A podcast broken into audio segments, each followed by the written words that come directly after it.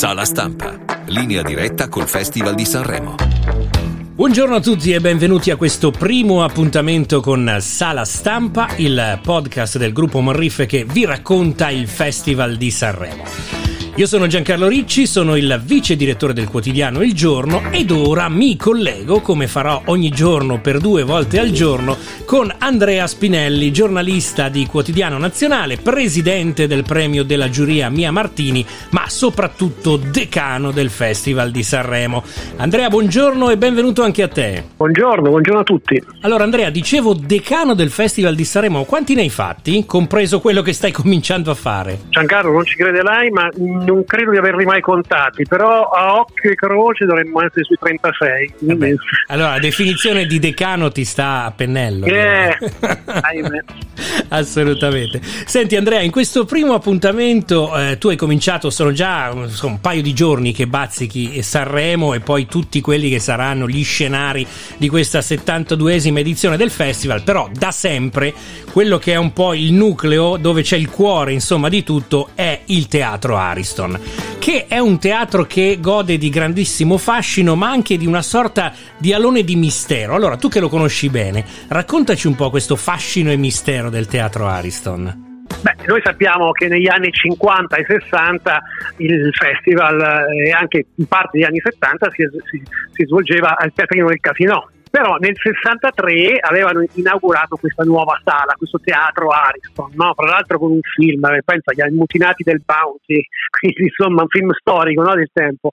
E nel 77 si pensò di spostare, perché il festival era cresciuto abbastanza, parecchio, si pensò di spostarlo appunto al, al teatro Ariston, teatro che aveva 2000 posti, quindi era molto più grande del teatrino del casino. E, quindi questo, questo, è avvenuto. Da quel momento è sempre stato all'Ariston il Festival di Sanremo, tranne nel 90 quando per, a causa di alcuni lavori fu spostato nel nuovissimo al tempo Mercato dei Fiori vicino a Arma di Taggia, se no è sempre rimasto all'Ariston. Eh sì, rappresenta anche un po' un simbolo, no? arrivare a cantare sul palco di quel teatro è un po' come, come raggiungere insomma un obiettivo sicuramente molto ambito e molto importante per chi fa musica. Devi contare anche che è una, proprio una città città è l'Ariston perché tu conta che ci lavorano circa 300 persone e quindi insomma veramente è una cosa molto impegnativa e a livello produttivo e a livello proprio di gestione nonostante che quando tu entri poi ti faccia sempre l'impressione di essere un po' più piccolo di come te lo immagini davanti allo schermo della televisione ecco ma infatti io non ci sono mai stato, però me lo immagino uh-huh. enorme in realtà. Non so perché, forse è un effetto dato dalle telecamere della televisione. Ho come l'impressione che sia certo. molto grande, più grande di altri teatri o di altri cinema dove, dove, sono stato. In realtà non è così, insomma, è sicuramente un bel teatro, un bel cinema, ampio, ma non è che sia gigantesco, no? No, assolutamente. Questo qui è merito anche, metti conto, di, cioè c'è un mago, c'è un, c'è, gira un mago, diciamo lì dentro. Questo mago si chiama Gaetano Castelli, che è uno scenografo eh, molto importante che ha fatto tantissimi eh, eh, spettacoli eh, RAI e, e, e di altri eh, aziende e che eh, riesce veramente a sfruttare al massimo quella sala. Eh, posso soltanto dire che il problema serio, veramente grosso del teatro Ariston è il suo palcoscenico, perché ha un palcoscenico estremamente piccolo rispetto a quello dei teatri tradizionali. Metti conto che ha soprattutto la profondità, è un teatro molto poco profondo e quindi ovviamente le scenografie bisogna fare dei salti mortali per, dar, per, per, per dargli profondità e per accogliere tutte le cose che oggi un moderno studio televisivo contiene. Tieni conto che è profondo 15 metri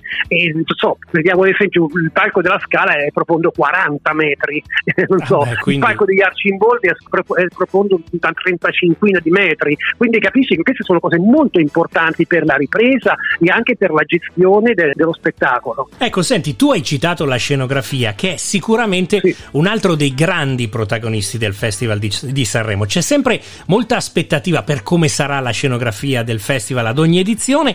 Noi abbiamo visto circolare nei giorni scorsi qualche immagine che però forse non rende abbastanza. Raccontacela un po' tu che probabilmente l'hai vista dal vero e quindi ci puoi dire qualcosa in più. Guarda, la scenografia è molto particolare perché quest'anno è sempre di carattere un po' spaziale, perché ovviamente si può giocare bene proprio per cercare quell'effetto di profondità tra schermo e, e impianto luci e, e appunto in invenzioni di Castelli che da qualche tempo appunto si fa anche aiutare da sua figlia Maria Chiara. La, la, la cosa più importante, come ti dicevo, è dare profondità alla ripresa, eh, quindi questa scenografia spaziale funziona, funziona, molto bene. Quest'anno è un po' la somma, almeno così a, a colpo d'occhio, delle ultime due, quelle che abbiamo visto insomma nel 2020 e nel, 2000, e nel 2021. Senti, la famosa scalinata croce edilizia degli artisti che devono cantare ci sarà o non ci sarà? Chiaro che ci sarà, Sanremo senza scalinata è un Sanremo a cui manca qualcosa. Eh. Senti, un'ultima domanda che ti voglio fare invece è un po'